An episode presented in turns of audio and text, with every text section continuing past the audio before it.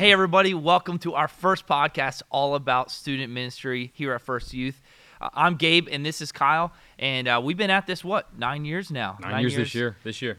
And uh, and we've been youth pastors for nine years, as well as we grew up in the student ministry as well. So uh, we have a pretty good uh, heartbeat on the culture here at First Youth. You could and say. We're hoping to give a little bit of insight Mm-hmm. to parents and to teens on some of the topics that, that we find uh, constantly coming up here at First Youth and Student Ministry. So, topic today, we're talking about clicks. Oh yeah. Yep. There's that word, right? And uh, here's a scenario we hear all the time from parents or a teenager Hey, my teen isn't connecting. Yeah. Or my teen's having trouble connecting. Uh, as a youth pastor, how do you handle those scenarios? What do you say to those kinds of parents or that teen? Well, you start off with a lot of compassion because it's usually mom or dad. Teens aren't coming up and saying it. They're they're hiding or they're pulling back from uh, going to the ministry. Um, so they'll disappear maybe, they'll be gone, and um, it'll come to us by word of mouth from a mom or a dad or a friend, or if we ask, "Have you seen them?" Uh, it'll come up that way. So really.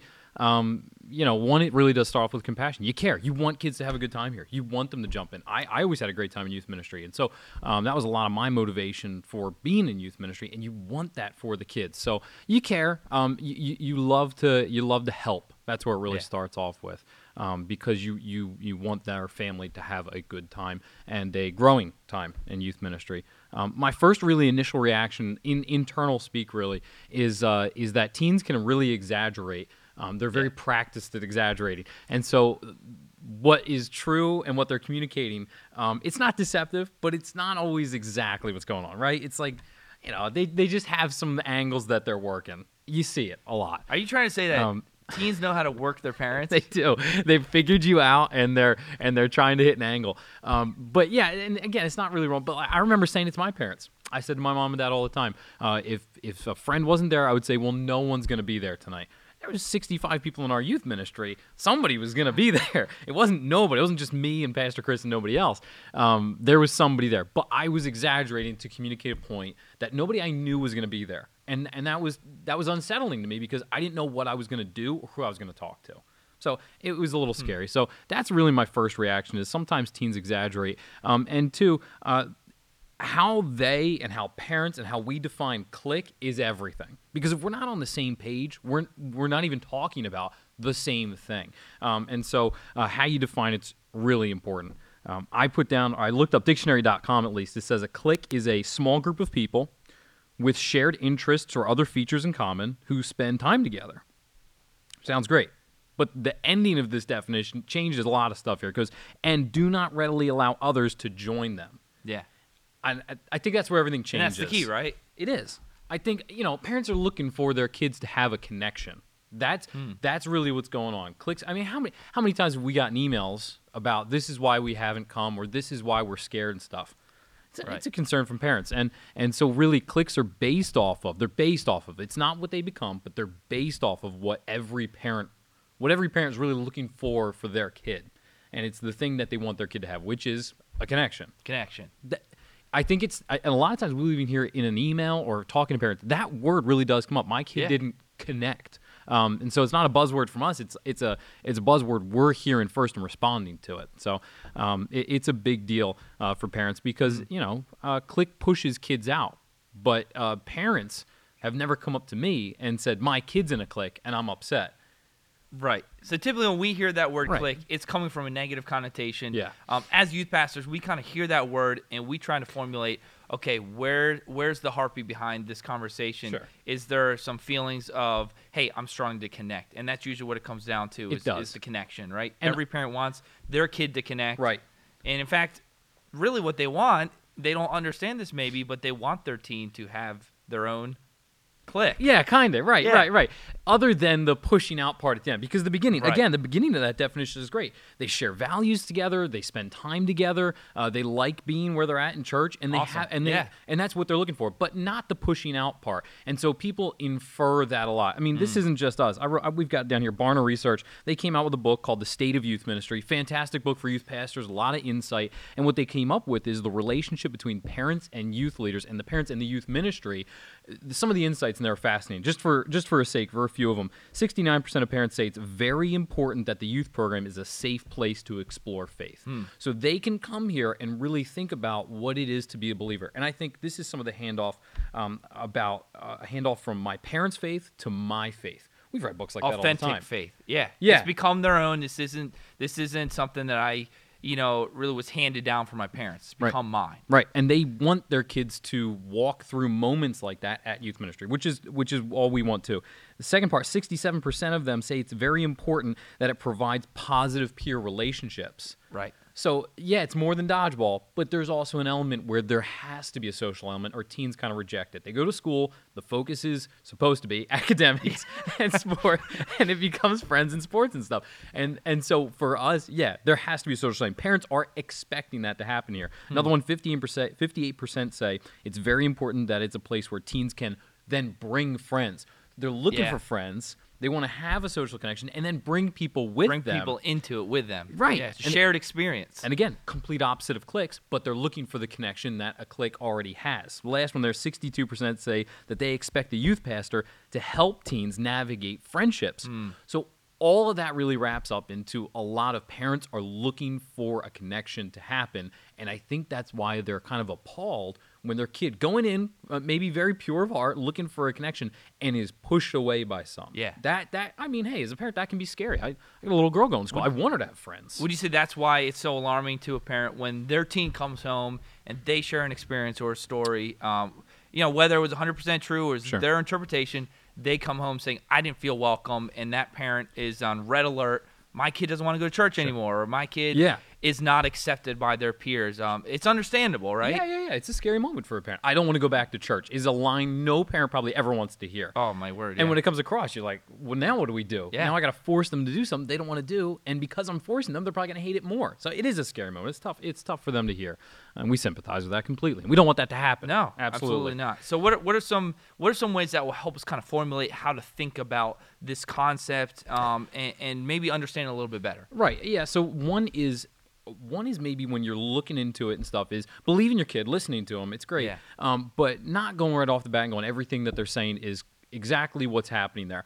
Um, like thinking that all friend groups are malicious. That's not completely true. Not all friend groups are malicious. They may have had a bad experience, but there's a lot of times that friend groups just just don't see people. We've had that experience. You and I have Yeah, personally had yeah. the experience of being in a friend group like that. And this comes from pastoral experience Right. in, in youth ministry, but also our, our own personal experiences Yeah. growing up in this church. And uh, really, that's that I I attribute much of my uh, strong faith to my experiences at First Youth growing up. Absolutely. However, uh, th- even for us, there was the experience of of n- being excluded at times, but also Sure. being on the other end and being accused of being the clique. But Sure. it's not always necessarily a bad thing, like we're saying. Um, for us, it was, hey, I knew every day, even if I had a really rough day Mm-hmm. at school, at, at public school, I knew the guys. Yeah, You know, we yep. were going to see each other at First Youth. Yep. And uh, there was some shared experiences Mm-hmm. we had, um, you know, standing up for our faith, and and we were going to see each other. That was Right. that was really a jolt of, uh, uh, you know, a boost of energy Mm-hmm. throughout the week for our faith. Um, so that was really good for us. On the other side, um, there were even times where we were able to uh, bring people into that group, Sure. and uh, and maybe that helped them stick around youth ministry. I hope so. At times, so um, yeah, in our shared experience, Yeah. clicks were, were kind of a good thing. Um, however, even even we were, uh, you know, at times um, said to be non-inclusive, right? That, but that's the danger again. when the we push people away, so you want a close friend group, not pushing people away. So So it's the understanding that it's not malicious. no, right? no, no. That- you got to assume that not all of it's that way. It, so yeah, you, you can't assume everybody's malicious. Everybody's out against me. If anything, I would say number one, number one. If I had to come up with maybe like three Hmm. things, obviously three things, n- and not the only things, but three things that maybe we've seen, we've been a part of, personal and pastoral, things that I've seen work for Okay. a teen that goes, I'm struggling to connect, or I'm struggling to connect in this area. Maybe they do connect at school, and parents want them to have it at church. These are just three things, real quick rundown of that you can do to maybe help um, on your account. And one of it starts with what I'm hinting at here, which is admit that your struggle is real. Admit the struggle is real. If you're struggling to connect and you can't admit that in the beginning, you are going to see everything as malicious. Hmm. You just will. You'll just look at everybody else and go, they must be the problem. But if you can look at it and go, well, I have to own this because there's other people coming and they're having a great time. They've got friend groups, they're connecting, um, but for whatever reason, you're having a problem connecting. So if the teen can say and the parent can say, my kid's having a struggle to connect, Hmm. it's not admitting that they're you know a terrible person. It's just saying that we've got this problem, and nobody likes to do it. How Right, right. Who wants to walk around and say, well, here's one of my struggles are, and here's my weaknesses? Nobody likes that. But by admitting that, sometimes that even gives you hope that hey, there's other students that are connecting.